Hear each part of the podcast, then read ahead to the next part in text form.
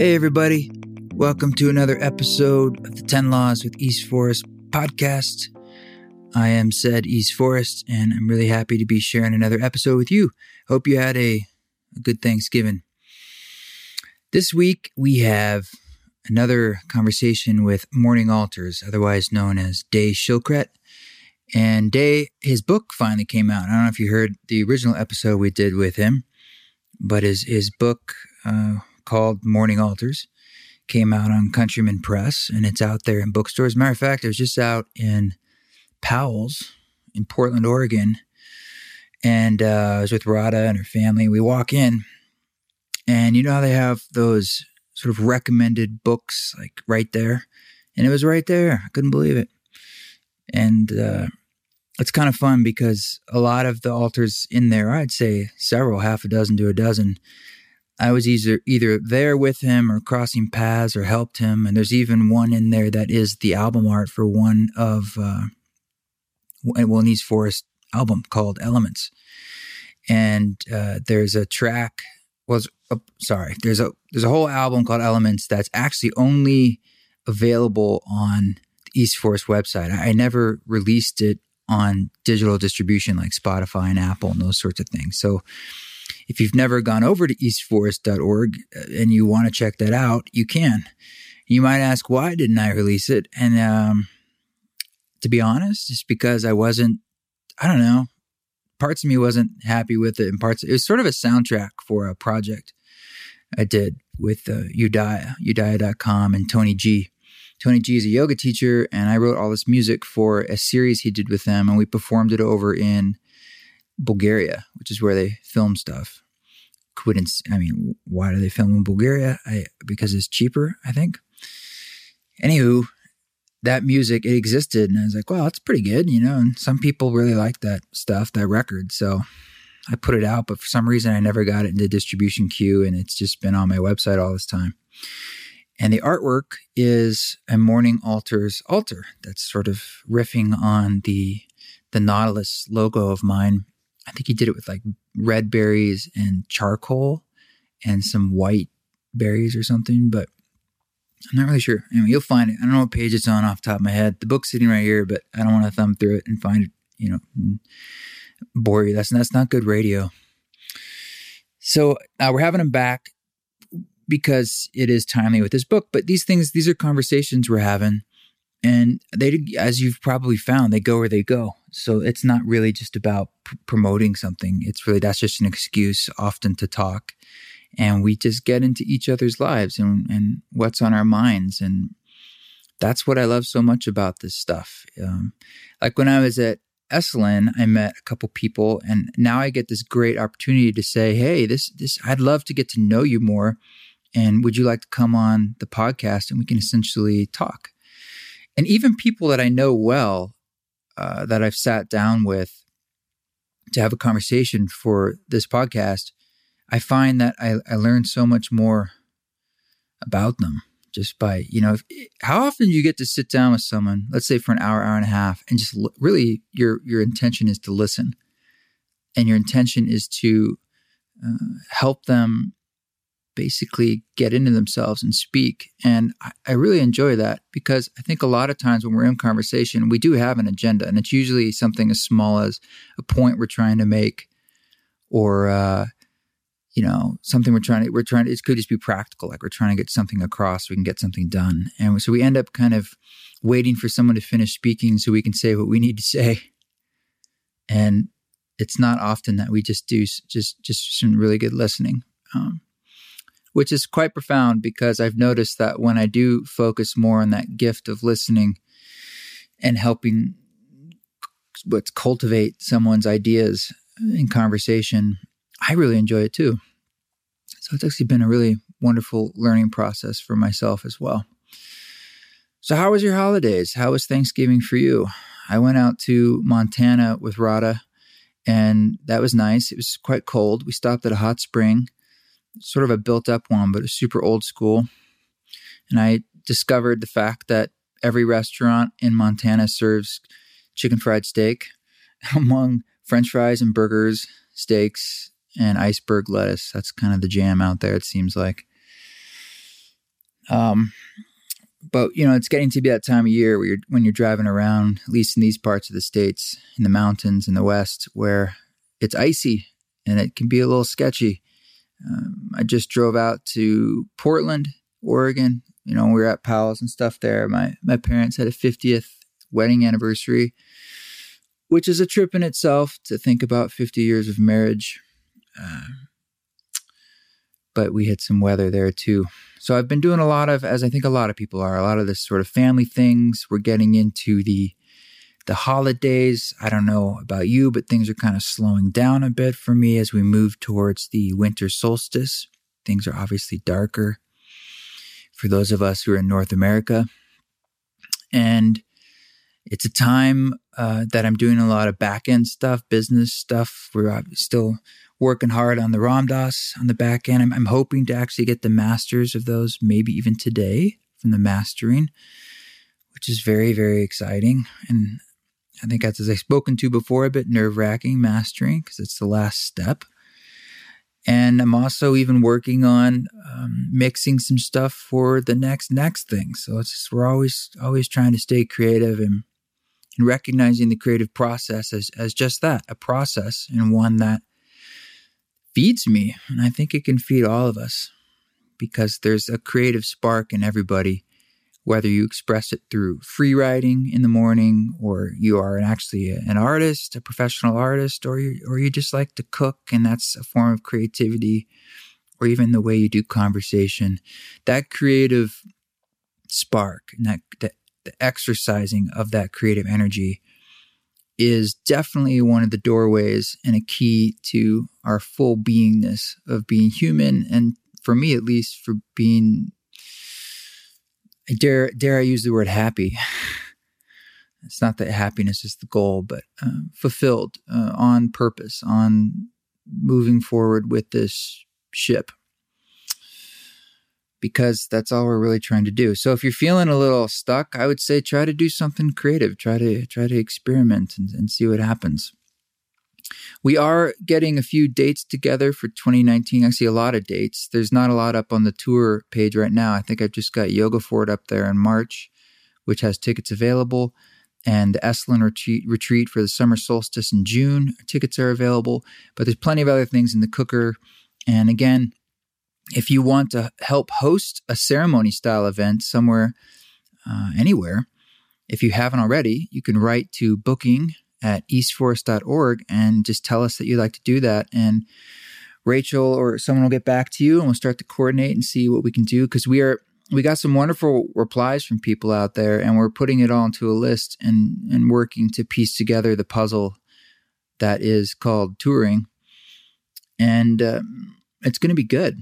A lot of variety of, of different things. And I'm just now starting to work on getting some of the Ram Dass material into my live set, so that we can just start to get this conversation going about the ideas that Ram Dass is bringing out and choosing to bring forth through this record, what he uh, thinks is relevant for this time. And there's some really, really great subjects and micro teachings essentially in there that I see as catalysts for larger conversations, and ways for those conversations to bring people and groups together and to build community. So we're going to be talking about, as we start releasing, the first release date is January twenty-fifth in twenty nineteen.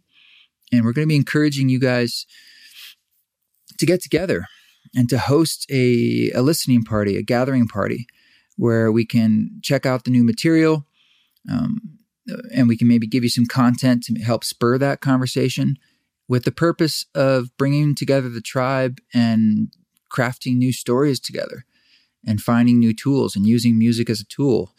So that's going to be happening soon, and, and you can reach out to us about that too if you'd like to host an event.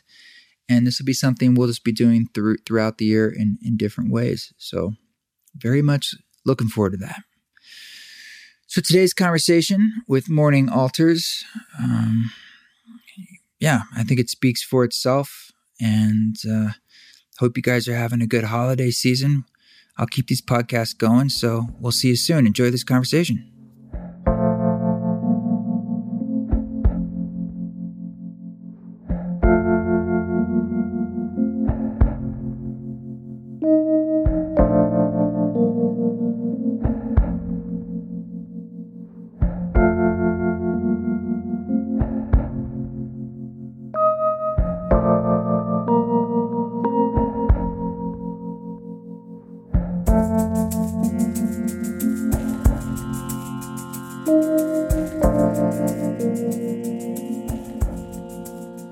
Okay, hi. Hi, Mister Morning Altars. How are you today? Hi, Mister East Forest. I'm doing well. So we've spoken before, but now, many months later, I have your your book in my hands here. This lovely book. It's incredible. It just it just came out. Actually, well, actually, it's not even published yet. It, it's publishing um, next week officially. So well, what you have... date? Because this will probably be out. I'm curious. You know, if people are listening yeah. to this in reverse. Sure, it's um, coming out October thirtieth. But uh, it sounds like the rumors have it that the the pre-orders of the book are already reaching people's hands already. So, oh. um, yeah. And I cool. just saw my first copy last week um, in New York, where we had a book launch party it, at the Assemblage. And uh, we just had our West Coast book launch party this past Thursday night in Berkeley, California. How do you feel about the book when it's in your hands? I mean... You had maybe like, do you have a mock-up or anything? Or is this sort of the first time you saw it? This is the first time I saw it. Yeah. I mean, the whole thing's been a virtual process where I've been, you know, I, I mean, it's, it's literally gone from a very embodied earth, hands-on, tangible process. And then it goes into a camera and into an editing and then, you know, the words on a, on a screen, writing the book on a screen and editing the book with my publisher on a screen and getting um, passes of the editing process on the screen. And so it went from a very tangible process to a very virtual process for, for almost a year. And then um, actually having the book in my hands has made it tangible again. And one of my favorite parts of the book actually that I advocated strongly for is the cover of the book is one of my altars and it's embossed. So you can literally yeah. feel the whole, every little bit of the altar um, from the from the acorns to the leaves. They're tangible on the cover. Yeah, that really adds um, just right from the get-go a whole layer of, I don't know, it's, uh, it's kind of high-end. I mean, that must have been a difficult thing to push for. Yeah, it was a difficult thing, but I think what we wanted for the book, for the reader's experience, is we want them to feel like they're touching something. You know, the the process of, of Morning Altars is a very hands-on, embodied, earth-based process. So, you know, when you're reading a book, it's usually very flat, and we wanted something that um, people could actually feel. Yeah. Uh, super cool. Yeah, I'm Thanks. seeing here on page one thirty-one, there's the picture of the altar you made for the uh, Elements album, the East Forest album. Oh, yeah. Mm-hmm. That's in your yeah. old backyard, right? That is. And there's a picture of the process of that altar being made. Well, I think this is the first, this is just the outline. Oh, yeah. yeah. Okay. Yeah. And then there's a, a full page one. Of, yep. Of Later that piece. on. Mm-hmm. Mm-hmm. Very cool. Yeah. Mm-hmm. Yeah, so how's the response been? I mean, what have you been hearing from people you actually know or, you know, versus random, this is great. You know, have you heard any? Totally. Um, anyone well, dug into some, it? Yeah. I, th- I mean, I'm one of the privileges of being an author, I guess that's what you call me nowadays, is um, getting text messages from people that are like, I'm on, I'm on chapter three. I can't put it down kind of thing. Mm. Um, so that's, those are really lovely emails to get and text messages to get during the day. Mm. And, um, and you know, it's, it's a very, it's interesting to see people relate to the book because there's different ways to read the book.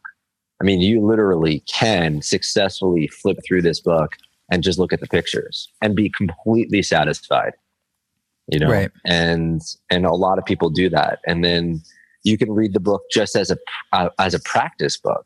I mean, there's different practices in the book where you can just look at the ba- what I call the basics, and um, you know, just if you want to like have the book be a, a companion for how a how to make a morning altar, and um, and that's fine and dandy too.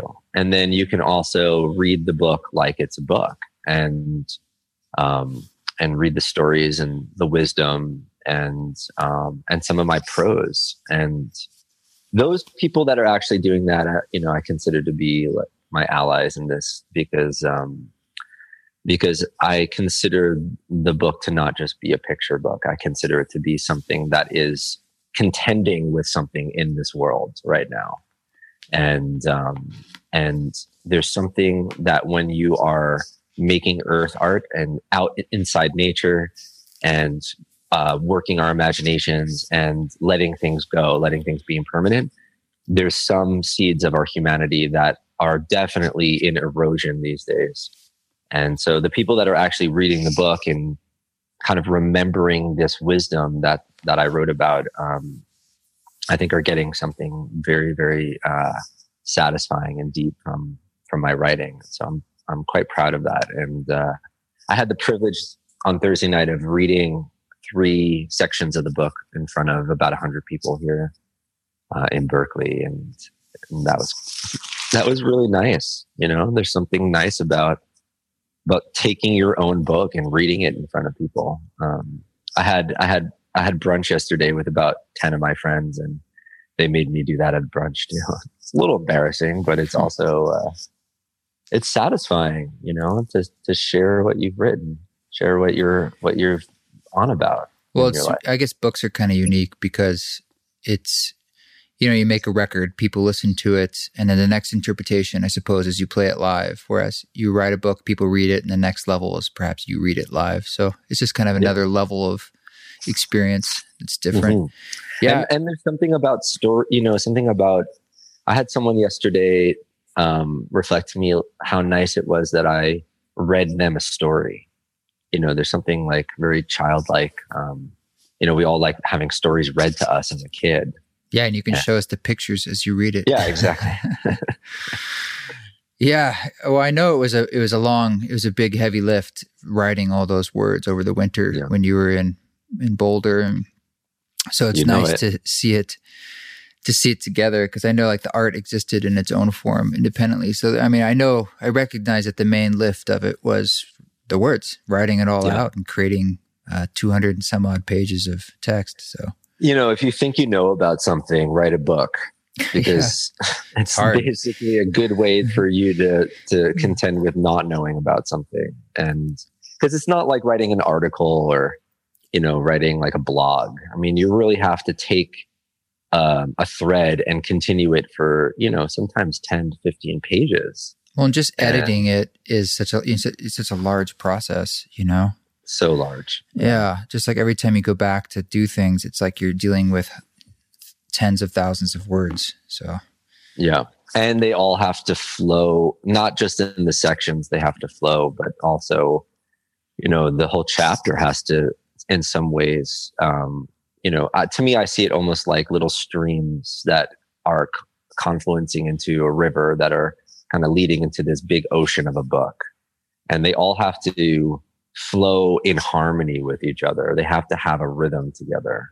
And, um, and so the, if you read the book, um, the beginning of each of the chapters has kind of a similar feel to it. I invite people into the spirit of that particular chapter and give them a little taste of what's to come. And then inside the chapter, we kind of dive in, but I use stories, um, of my experience in the field, um, or, you know, building altars, or, you know, from the littlest story of uh, one time a squirrel came and, you know, literally ran onto the altar and stole a nut off the altar to, um, to big stories, you know, like, um, you know, my, the death of my father, for instance, and, um, and telling these different stories as a way of trying to understand both nature, art, and ritual.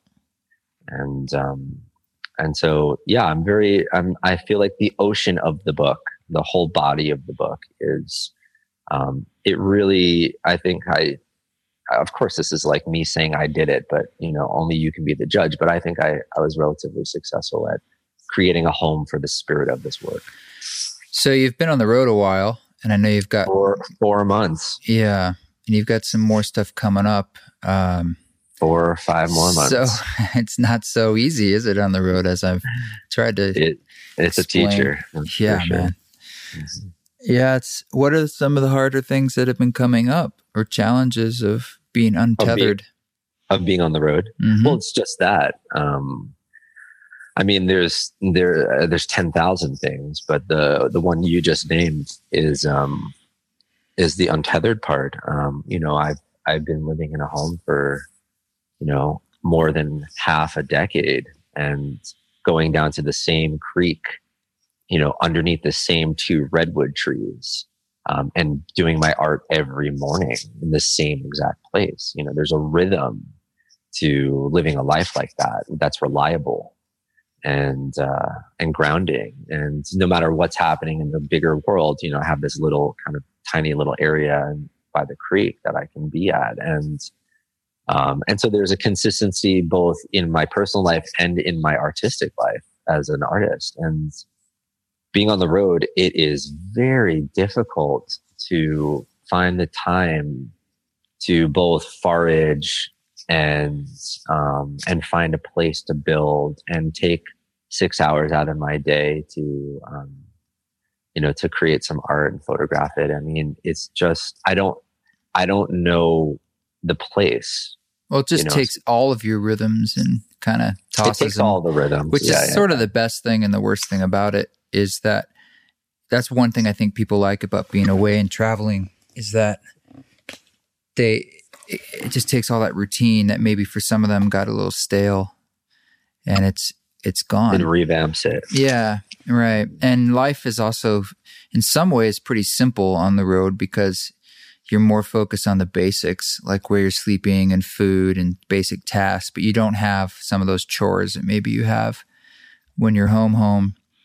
Um, yeah, like do you know, like cleaning up the house or yeah. you know, putting away the dishwasher or big those. Yeah, exactly. So there's there's mm. definitely those advantages of streamlining life, but I hear you. Like it can be harder to get into those routines. Like I know it's harder for me to um, have like a morning practice when I'm on the road.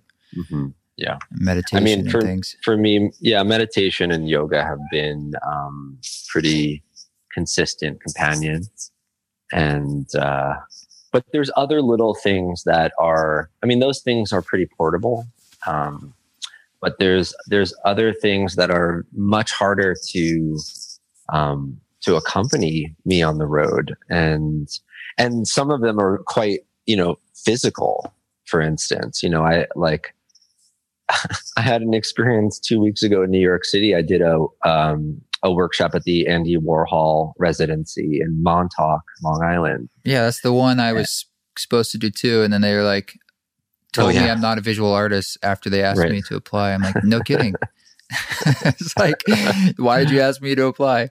Yeah, yeah, yeah. So, um, but I found, you know, some of the days it was raining there and I couldn't really make my art. So I just kind of wandered the beach and I found, you know, hundreds of tiny little crab shells and mussel shells and and a bunch of stuff and um and I was going to build a big altar um in Manhattan for my book launch experience there. And basically um you know my life these days is, we have a word in Yiddish called schlepping.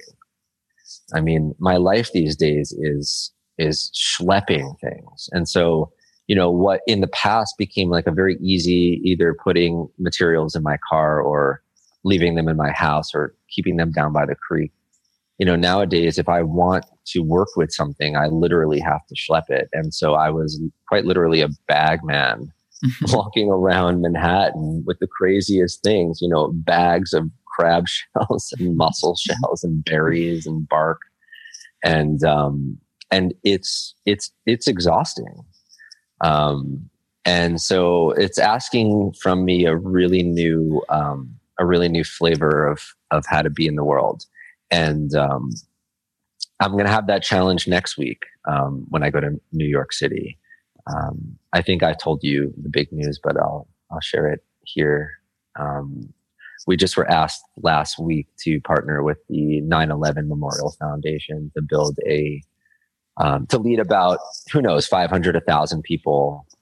Um, they're inviting all of downtown Manhattan to, um, Ground Zero, to do a Morning Altars workshop. And that's uh, quite an honor. Um, yeah. But yeah, but you know, where are uh, five hundred or a thousand people foraging from in downtown Manhattan? So, um, you know, this is the quandary I'm in, um, in such an urban environment, which is how do I um, work with the material that's there and also supplement some of the material for that many people. And so part of my mission next week when I'm, when I'm in New York is to wander about downtown Manhattan and to forage for things in advance of that, of that event. Um, and that's part of the challenge right now is, you know, going to these places and, and trying to really, it's almost like I'm, I'm quite literally trying to reconnect the natural world to the urban places. Well, you didn't exactly pick a, an easy medium for going out and doing it all the time. Apparently, yeah. it's my that's that's my style. You know, it's like really this probably lends itself to doing it a few times a year. But you know, going from city to city and then having to spend a whole day just getting materials in a mm-hmm. new place in any whatever the weather is, and then gathering. I mean, that's that's an exceptional amount of work. It's a lot. Yeah. Yeah. yeah. And it's also, you know, at its at its best, it's it's beautiful. I mean, I get to really learn places. Oh, know? It's awesome. It's just a lot of work for you. It's a lot I of mean, work. Yeah. Yeah.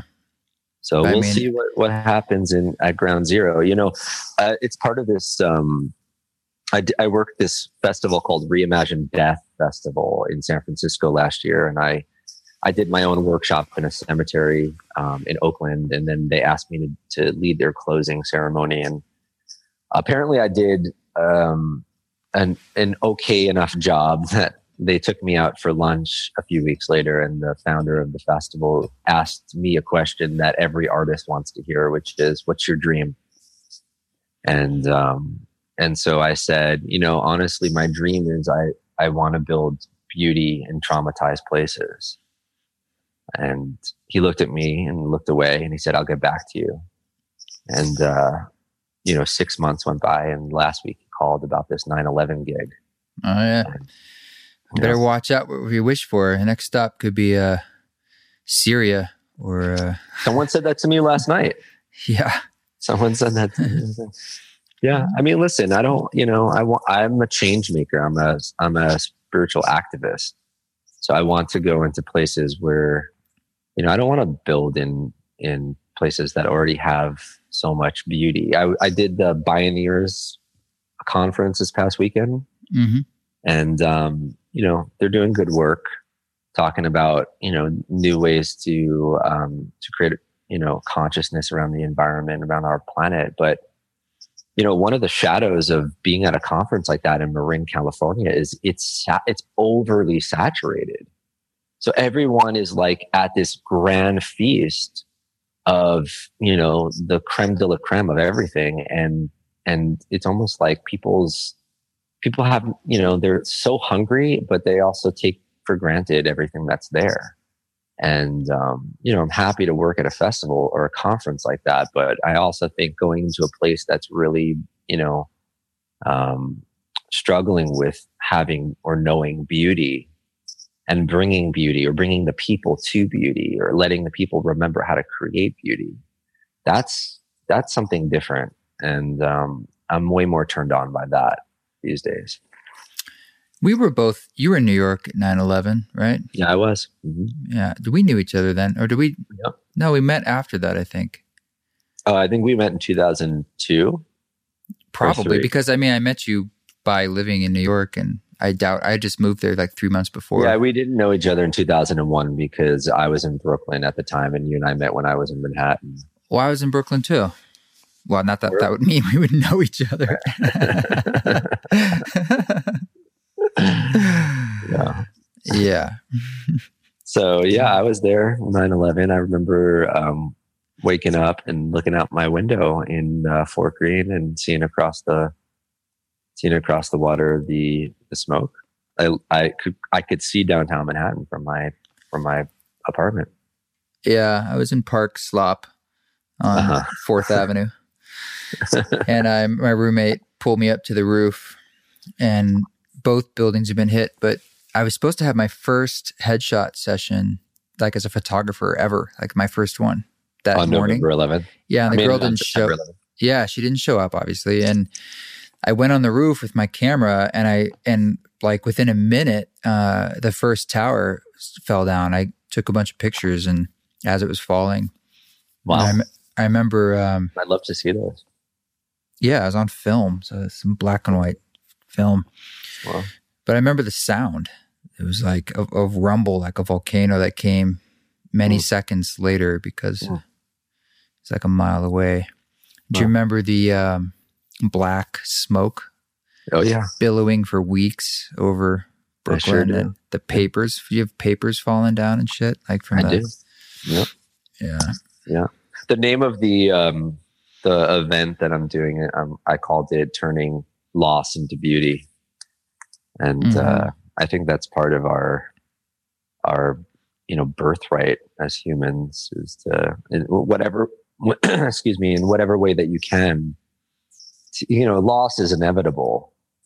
Death and dying are inevitable. I mean, destruction is inevitable, but can you, uh, with it, can you turn it, can you transform it and shape it and arrange it into something beautiful? And, um, yeah, I, I think that's part of our mission is as people, as people of consequence, um, you know, especially during these times that we're in, how do we keep on bringing beauty to the planet?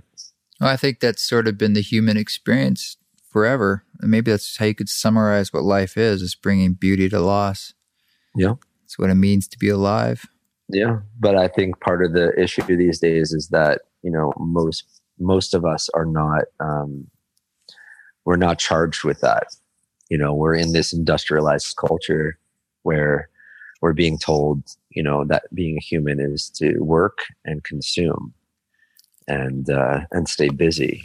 And there's just, there's, there's not enough people on the planet right now, especially in the Western civilization, that are bringing beauty, you know, that's, and so that's what right. I'm on about. And that's, I hear, I know what you're on about too. It's you know, just bringing as much beauty to these times. I could, you know, the older you get, everyone experiences loss and pain. And I know we spend a lot of time running away from it, but it is a common denominator. And that's something that can tie us together. I mean, something like nine eleven, I suppose, is a collective loss, you know, a large scale, very public loss. Mm-hmm. Mm-hmm. But it is just yet another another step in the road that we all we all have to go through, even like the ultimate loss of our own loss of our life, right? Yeah, yeah. And I think part of the, um, I mean, I don't think this culture is doing it well at all. Um, if I don't even know if they're they're aware of it, but I, you know, part of, and I talk about this quite a bit in the book. I mean, I think that's the point of ritual. Is that it keeps us in rhythm with the realities of our humanity. And some of that is um, loss and and grief, and some of that is praise and celebration and joy. Um, but I think the purpose of ritual, either a daily ritual or an anniversary, um, you know, a milestone or whatever, is to keep us in rhythm. And etymologically, that's actually what the word means. The word ritual etymologically is connected to the word rhythm. And so it has this sense of, of keeping us in time. You know, how a dancer counts when they, when they dance, like one, two, three, four, one, two, three, four. So it keeps, the ritual is the counting, and it keeps the humans in time with their, you know, with their um, sense of, of what it means to be a human. And I think without the rituals, we we completely lose course, and we're out to sea, and we're we are you know kind of out of time in a way, and we've lost the steps, because what being human being is is very naturally is where um, it's it, we're forgetful uh, species. You know, we're, we, we're kind of, it's very natural to, to, for us to forget and have amnesia. So the ritual helps us remember, not because forgetting is wrong, but because forgetting is human. And the ritual helps us kind of come back into this, like, oh, right, oh, right, oh, right, you know? And so, um, yeah. Yeah. Ritual is sort of like an extra level of consciousness. We overlay intentionality. Yeah, a cultural level. you know, mm. it's the, it's the, I come from, you know, my people are, well, most of them that I know are Jewish, and, and we have, you know, daily rituals and weekly rituals and yearly rituals and, and they help keep us in sync with the with the seasons and with the rains and with the moon. And they, you know, they help us kind of remember how things have been, you know, historically. And they help us come back together again, you know, when these days everything's kind of pulling us apart and many of us are feeling very isolated. The rituals are what bring us back together. And that's what art does as well. I mean, literally, the word art comes from the word arti, which means back together again, almost like Humpty Dumpty. So the purpose of ritual and the purpose of art is understands that life is isolating and separating, and art and ritual and nature um, bring us back together. Yes. Well, I mean, I mean don't you see your art doing that as well? Um, bring Brings us people, back together again. It bring yes, your uh, how I understand your art and, and my own, but how I understand your music is that, you know, when I or other people are feeling um, a little bit uh, isolated, lost, scared, fearful, unsure, doubting, whatever the the feel, the very natural human feeling is, I listen to your music and there's a remembering. Oh, right. I feel a little bit more myself. Oh, right. I feel a little bit more connected. Um, you know, I'm remembering something. Yeah. I think your music has the capacity and the power to bring both people back to themselves and back to community, back to nature, back to a sense of remembering. Yeah. Hey, by the way, I'm getting a lot of like shuffle noise from, I think, the microphone rubbing at your collar or something. But if there's okay. a way to kind of pull it off. Yeah, I, I've always felt that by connecting back in with ourselves, which is what you're sort of what you're saying, that that remembering or that reconnection, and you're sort of simultaneously connecting into that which is larger than you because you are larger than you. And hopefully that in turn engenders a connection into your larger community, the world around you, compassion, um, mm-hmm. just that sense of the infinite, of beingness. I, I think most of our day-to-day lives, we get so caught up into in a consciousness and an attention span that's very close and like very immediate. And that's where all of, a lot of our worries live. Mm-hmm. And I th- some of these rituals you're talking about, and art and experiences, all the things that open us up to the larger view. And we, we start to get this sense of what's more important to us and our, our kind of our heart mind. You know, when I was writing the book, I was living in a cabin at the ranch in Boulder. Um, and um, I don't know how it happened, but every day um, there was, you know, a bunch of masons building that wall behind the cabin. And I wrote a book while they're hammering on, you know, chiseling stone. And uh, I was writing the chapter one day about um, creating my art, which is really about assembling many little pieces into a greater pattern. That's really what I'm doing. You know, I'm taking lots of acorns and I'm making a pattern with them, and then a bigger pattern with other things, and then connecting these smaller patterns with bigger patterns. And uh, I just had a block with the writing that day, and, and just stepped outside and had a conversation with those guys. They took a break from their chiseling, and we just sat outside and had lunch together and talked. And one of the one of the things that they were saying about, um, you know, I was I was saying, hey, I'm writing a chapter on on um, creating my altars, assembling them, and I'm just I'm a little bit stuck. And you know, here's what I do, and they're just like, oh yeah, this is what we're doing. I'm like, is that so? They're like, yeah, we're taking little pieces and trying to make a bigger piece, a bigger wall with it. And one of the guys said, you know, my first day on the job, I was watching the guys around me chiseling stone, and, you know, maybe they'd get forty to fifty stones in for the day. He said it would take me all day. Maybe I'd get one, maybe two in. And he was talking to me about what he called the Zen of, of rocks. And, um, and he was saying that, you know, it takes a lot of listening to know how to chisel the rock so that it has almost a conversation with the other rocks that he's trying to get it to fit into. Mm. And that it's not about him forcing the rock into the wall as he sees it to be. It's almost like he's negotiating the rock so that it can talk to the other rocks. And um, I wrote a story about this in the book because uh, I was so moved. And what moved me was that we're doing this similar rhythm, which is this like, you know, as hu- as a human being or as a an artisan or a craftsman, you know, we're trying to get out of our own way so that we can listen to the to the thing that's in front of us and shape it how it wants to be shaped so that it fits into a larger conversation.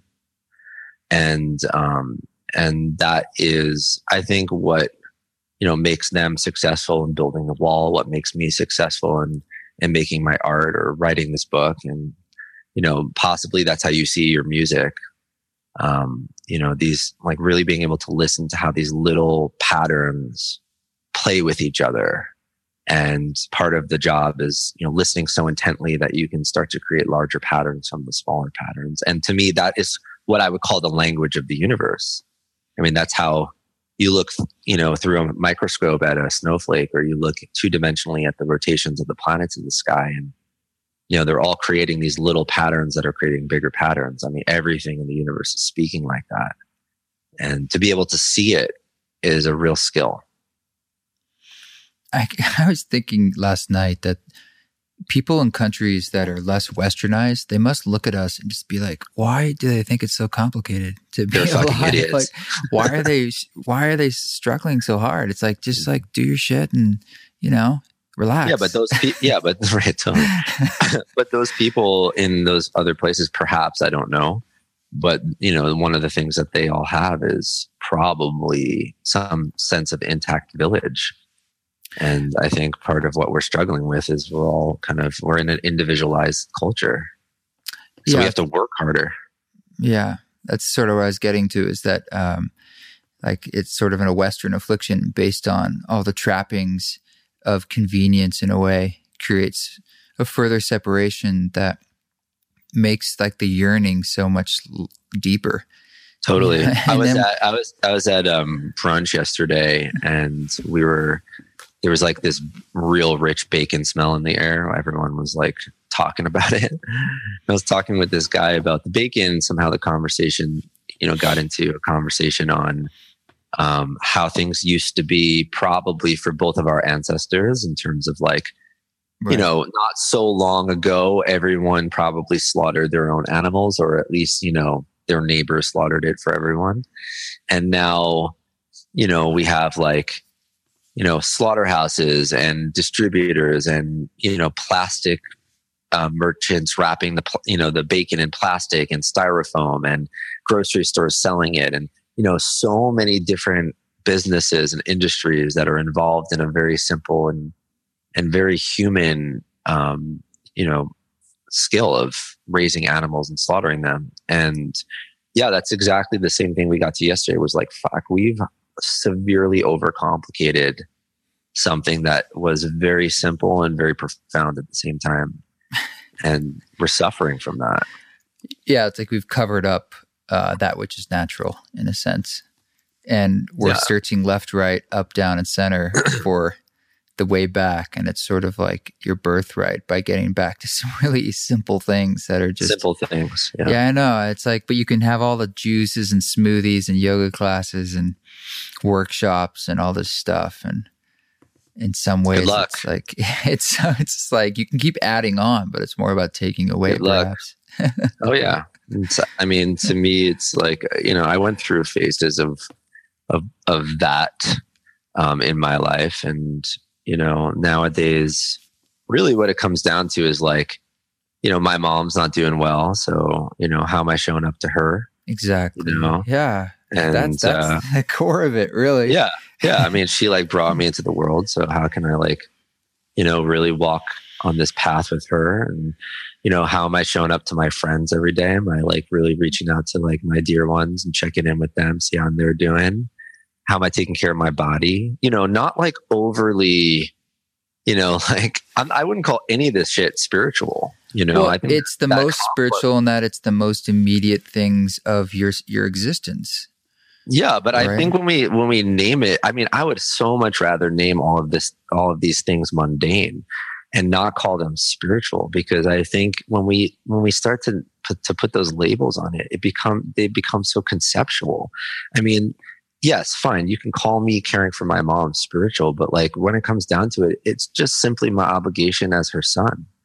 You know, and there's something so simple and beautiful about that, and so challenging about that, and you know, all the lessons I'm learning, all the ways that I don't want to do it, and the ways I do want to do it, and how it's bringing us closer together and pushing us further away, and you know, and it's just, it's so much more, um, it's it's so much more inherent than having to like read books about it, or you know, like listen to any, you know, it's just like this is. This is what people have been doing for thousands of years, caring for each other. Yeah, I went to a wedding this weekend um, with Radha, and one of the moms, I guess as it was described to me, had Alzheimer's, uh-huh. but she was there and she was in her own universe, you know. And so I, I suppose most of us knew what was going on, but it's there's, essentially there's one person there who's like, was is we'll get up and just say things out loud, or go up to the, to the, it was two brides uh-huh. and, you know, have a conversation with them. And one of them's like, oh, why don't you go sit down? And they're like, oh, okay. You know, and, but there's, you know, from her perspective, the, the mom with the Alzheimer's, she doesn't know.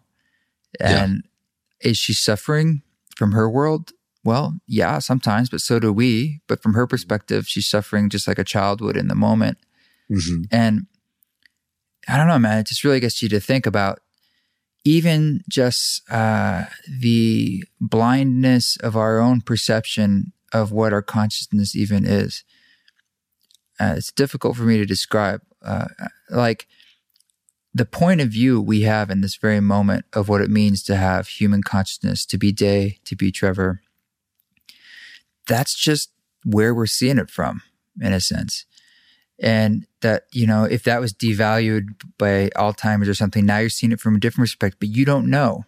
Like, we also don't know what those octaves are above, perhaps, this consciousness that I have. You get glimpses of it, perhaps, with satori moments from psychedelics or meditation or extreme events. But there's there's a hubris to think that, like, we we know. I've I have personally really given up on a lot of that stuff. I mean, I am you you know you mentioned like me being a workhorse at the beginning of, of our conversation, and and you know I, I would say my devotion these days is towards just this, you know, just showing up and doing the work, you know, the simple work, um, trying to be kind, um, trying to make beauty. Trying to stay faithful to, you know, what I've been entrusted with, I, if that's my art or my mother, for instance, and um, and just doing my best to remember that this is a whole, this enterprise is limited, of being alive and being here, mm-hmm. and um, and you know, I think one of the best things that we can do that is so the antithesis of spiritual bypassing. Is practice walking every day with your with your death, and with death in general. And you know, my art does this very elegantly, because I'll make something and then it just it gets destroyed pretty quickly. Uh, I'll spend ten hours on something; it's gone maybe in ten seconds. You know, but I think one of the most elegant and cha- most challenging things we can do as people that is very that's available to you right now. And that is essential, and that is a um, an interruption of the regularly scheduled program of the dominant culture that we live in, is to walk around in your days with your death as your companion. And that makes gratitude immediately present in everything. That makes thing, that makes grief immediately present in everything. That allows you to be humble. That allows for a sense of of longing and and connection of praise, you know, and joy. And, you know, to me, it's just like when you know you're, you know, for instance, if you, if you have a relationship like a best friend or something, and you know, this is the last day you're ever going to see this person again, that just, that day becomes very holy, you know, and, and you just treat it differently. The very mundane things of just sitting and having tea with that person just becomes like a very beautiful and grief soaked, soaked experience. And to me, every day could be that, you know, because you don't know. I mean, you know, I just had a very good friend um, just tell me that they were diagnosed with cancer. You know, you just don't know. And so like, what if this was your last meal? You're eating lunch right now. You know, what if this was the last cup of water that you're sipping? Like how, first off, you don't know. So at least consider the possibility that it might be. And then how does that change the way that you do it and engage with it? You know, do you do it more beautifully? Do you savor it more? Do you feel it more? Do you feel grateful for it more? Well, you know, I th- the people who would say they don't want to know because that savoring or gratefulness is a form of grabbing, like it creates more desire in a sense. For they don't want to know what? That they don't want to know when is the end. It's always the end. Like the only thing we know is there's an end, right? At least an end to whatever this is. And yeah, I, I and totally could, agree with you. Yeah, I'm just pointing out that... Uh, yeah, I think that's the, at least from my perspective, what I can stand behind and advocate for in this world is, um, is to learn endings and yeah. to become good at practicing them and, and to let your life be deeply informed by them and, and to make beauty from them. I mean, you know, who's an expert at this? Fucking like the, like the master of this is Leonard Cohen. Mm. His last album was just like, holy shit. Like he knew he was at his ending, mm-hmm. and he wrote um, his last album. And have you heard it? It's just like, it's so beautiful and so heartbreaking at the same time. And he just, he does it. He, he does it like no other person. He just came out with a new book actually. And his, uh, his family just put together unpublished pe- um, lyrics of his work. And just, this guy is just, you know, just the best at, at w- exactly what I'm talking about. Hallelujah. Oh, yeah. Uh, I got a question. Um, I know that you are doing your altars as a, a business, so you've, you probably haven't ever done one where recently, or how often do you not photograph it or share it? And I know it's step six in your uh, movements of the altar practice, but yeah. have you ever thought about the advantages of creating it and not sharing it? It's sort of yeah, a gift actually, to the moment. You know, I wrote about that in chapter six. Um, mm-hmm. You know, I wrote a I wrote a story actually called "The One That Escaped," and um, and I started off saying that, you know, there are times in my life, like when I first started building the altars, when I went through a major breakup, and I was not doing this for anyone but myself and the land. I was just doing this as a way to move through my grief. And, you know, every morning I would just go to the same spot and make some beauty as a way to just feel better. I was not photographing it at all. And then, and I actually did that intentionally because, um, you know, I didn't want the complications of like, of needing to be seen. I actually didn't want to be seen. I just wanted to be alone. Um, and uh, I was scrolling through, through Facebook. I tell in the story in the book, and a friend of a friend posts a picture of one of the altars that I made inside the park that she found. And in the book, basically, um, I tell the story that this woman, you know, maybe I can like, you mind if I, uh, if I read a, a tiny little bit? Sure. Okay. If I can actually get to this chapter while we're, I can vamp right now. It's an old theater term. I'm getting to, uh, the story. I think vamp is more of a noun. You would be, you'd be a vamp. I would be a vamp. Yeah, oh, here I it is. See you as a vamp. Look at that. So she wrote this on Facebook. Um, this is under the photo of the altar. Um, what she page wrote a is caption. This? This is on one seventy-nine. She wrote, um, I was having the absolute worst day ever. My landlord let me know that she was moving back into my house, home, and I had thirty days to move out. And only an hour later, my car got broken into and all my stuff stolen. it's this time for a timeout for my life. I needed to escape and pronto. And so I went to the park to walk and figure this all out. Where was I going to live? Why now? And why me? I was looking for signs as to what to do because I seriously didn't know. Towards the end of my walk, just when I had almost given up and decided to leave my life here in California, I came across this, this magical creation. I have no idea who made it, why, when, or why, but damn, did my faith get renewed in an instant. The sign I got was to trust in the mystery and not to be afraid. So to whomever made this, even if it was a bunch of little fairies who worked all night, thank you. You renewed my, you renewed me. So she wrote that on Facebook. And, you know, it was that moment of reading that, that I was like, oh, this is, this, this has the, you know, that one I was not even um, trying to photograph and get out there in the world. And it got out there anyway.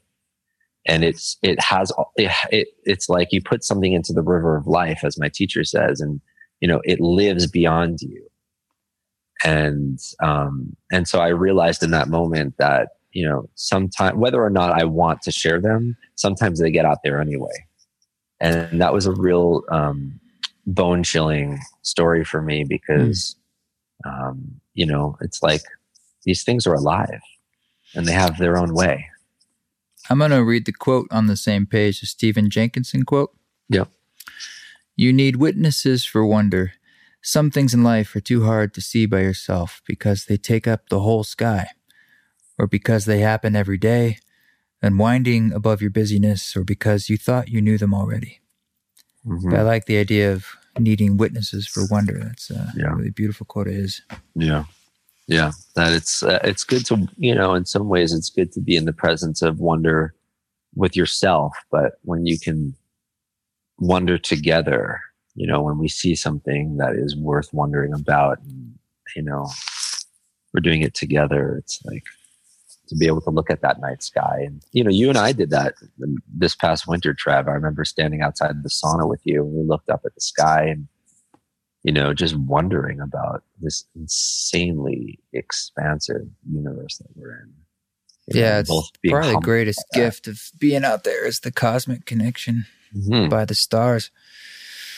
Imagine yeah. that just about every one of our ancestors had that connection. And it's been more lost since the Industrial Revolution. Indeed. Hey, um, I don't know how much time you have, but um, um, I'd love to read one more thing. Sure. That's cool. This is because um, we were talking about, you know, the, this whole thing about lo- turning loss into beauty. And uh, I wrote a little something about this. If you want to read along, it's on page um, two ten. This is called Loss into Beauty. This past spring, my little wandering companion left this world. Rudy, a stout and stubborn miniature schnauzer, was buried under the two towering redwood trees down by the creek. The morning after her death, about seven of my friends and I dug a hole and filled it with wild chamomile flowers, fennel branches, desert sage stems, shells from our favorite beach, and the salty drips and drops from all of our tears as we buried her little body in the ground. That entire morning, we sang sad songs underneath those redwood trees as they cried too, with the rain from the previous night's storm still dripping from their branches. A lot of tears were spilled that morning, as we all came to terms with the loss of our little bear. Looking down on this freshly covered grave of bare earth, I felt compelled to lay down an altar. I arranged a circle of pine cones around the hole she was buried in and let my tears mingle with the altar I was creating. Raven feathers and bay leaves filled the space and made the grave look like a circling wheel as I imagined my best friend traveling back over the stars to her ancestral dog pack. I spent a couple of hours arranging this altar while letting my grief make something beautiful for her and for all of us. This is a way I've come to know how to express love. I've often heard my teacher ask the question, what does it take to fall in love with being alive? It makes you consider your default knee-jerk response when you're healthy, happy, busy, and all the pieces seem to be falling into place properly. When you have what you want, and it seems like it will be this way for a long, long time. It's easy to love life then, but this is only loving the part of your life you prefer, the life you approve of, and that works for you and everyone around you. I can hear my teacher pleading me to dig even deeper, that perhaps the understanding of love and all of which you hold dear is found by glimpsing its endings, that maybe loving life truly and irrevocably comes when you recognize that everything in your midst isn't going to last, yourself included, and then loving it all even more so. That kind of love asks you to let go of an imaginary future where everything lives indefinitely for the sake of really letting ourselves be in the midst of what is present in the here and now, albeit temporarily. The many months before Rudy died really taught me about love. I was witnessing her in the last chapter of her life. While it was challenging and sad, it was also an experience that helped me locate my deep love for this dog and her life, because I knew she wasn't going to last. She was sixteen, and every day was another opportunity to witness time having its way with her. She taught me through experiencing her ending that my grief was actually a new way of loving her. I wasn't just loving the parts of her life that were familiar or easy, but I was lear- learning to love all of her life, including her ending. It was through my heartbreak that I could feel a way of loving her, a way of loving that I hadn't felt before, a way that included my longing for her. Quote, "Grief is a way of loving," says Stephen Jenkinson, "and love is a way of grieving. They need each other to, in order to be themselves. My grief for Rudy was and is joined at the hip of my love for her." Loss is an inevitable reality of life, for all that we hold dear will eventually leave us, or we will eventually leave them. Yet, in this industrialized culture, we humans shun our eyes to this fundamental truth of life. Loss is considered an unwanted sign of failure, where something went wrong. This dominant culture built on progress and growth doesn't see loss as having a purpose other than something to overcome. There's much more effort made to avoid loss, such as a struggle to keep it at bay for as long as we can. And even when loss becomes unavoidable, the cultural response is to get through it or get over it in order to get back to business as usual. Many other cultures in the world teach their people how to grieve well and do so communally. The Mohawk tribe, its condolence ritual, and the Jewish people's seven days of Shiva provide just two examples. By contrast, our modern culture asks people to suffer, asks its people to suffer their grief privately. And even when someone dies in our lives, most people only get a week of bereavement from work to be with their loss, because the motivation and expectation is that they can get back to living their normal lives again, not to let the grief interrupt too much. And yet that is the whole point of grief. Grief is meant to interrupt our lives so that everyone can once again remember what is important and what matters. What if we treated our grief not as an affliction, but as a way to get to know life well? What if grief could be our own way of praising not just what we lost, but also what we still have? What if grief was not something to try and get through, but instead was a skill to get good at? What if grief was, as Toko Pa Turner says in her book Belonging, the downpour your soul has been thirsting for? Grief is a visitor that comes to us with purpose. It arrives to tenderize our hearts. Grief helps us remember that all we have is only here temporarily, and to find gratitude for that. Renowned grief practitioner and psychotherapist Frances Weller says, "The work of the mature person is to carry grief in one hand and gratitude in the other, and to be stretched large by them. How much sorrow can I hold? That's how much gratitude I can give. If I can carry only grief, I'll bend towards cynicism and despair. If I have only gratitude, I'll become saccharine and won't develop much compassion for other people's suffering." Grief keeps the heart fluid and soft, which helps make compassion possible. When you live this balanced way, with the ending sitting next to you as your beloved companion and not banished because they are too sad or painful, you can practice loving all of life, its beginnings, middles, and endings, for this is the natural order of things. Knowing love and loss in this way shapes you into a real human being. The poet Kahlil Gibran says, "The deeper that sorrow carves into your being, the more jo- joy you can contain." What that means is that your love and joy for life is directly related to your capacity to know the bittersweet reality of loss. Love and loss are inexorably, inexorably tied together, and they inform the other. Your willingness to know this and not close your heart because of the way life is, but to open it even wider, knowing that grief and love, loss and life are two wings of the same bird, is the practice of becoming a compassionate, alive, and grateful human being. Even though you may want so much of your life to last forever, grief tells us that it can't and shouldn't. And from that place, the heartbreak of knowing that life truly is impermanent and fleeting is how we can, as Martine Prechtel says, let grief turn our losses into beauty. For this is where our love for life flowers. Because Rudy is buried on my land, which is not true anymore, by the way. It's not my land. Because at the time it was. Because Rudy is buried on my land, I'm able to visit her grave and altar almost every day. And every day I feel her loss. Over time, I have let the hole in my life that Rudy left be filled with beauty for the whole world to have. Many altars have been made from this loss, and even this very book has been written from a broken-hearted place. For I long for my sweet pup to be lying next to me as I write. But it is through the brokenness, through the tender, cracked, and open heart that came from Rudy's loss that I understand what Leonard Cohen means when he says, that's how the light gets in. Mm, thank you for that. Mm-hmm. I think that's uh, yeah, a good place to end.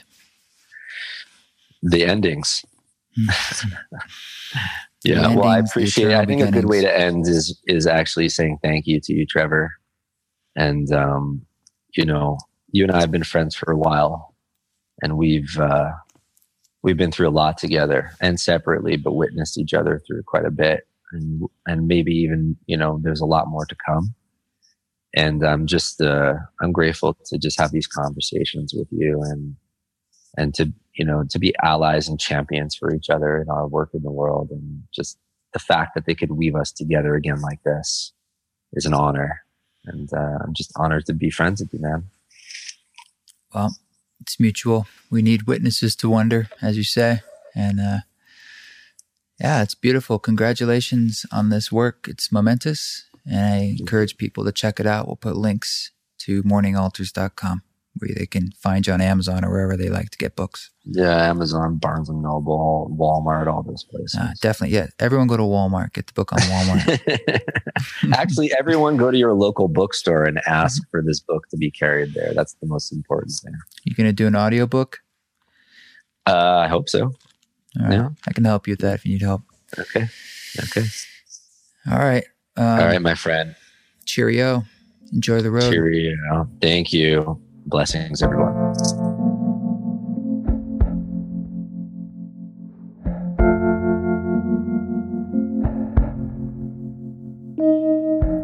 Okay. There it is. Thank you.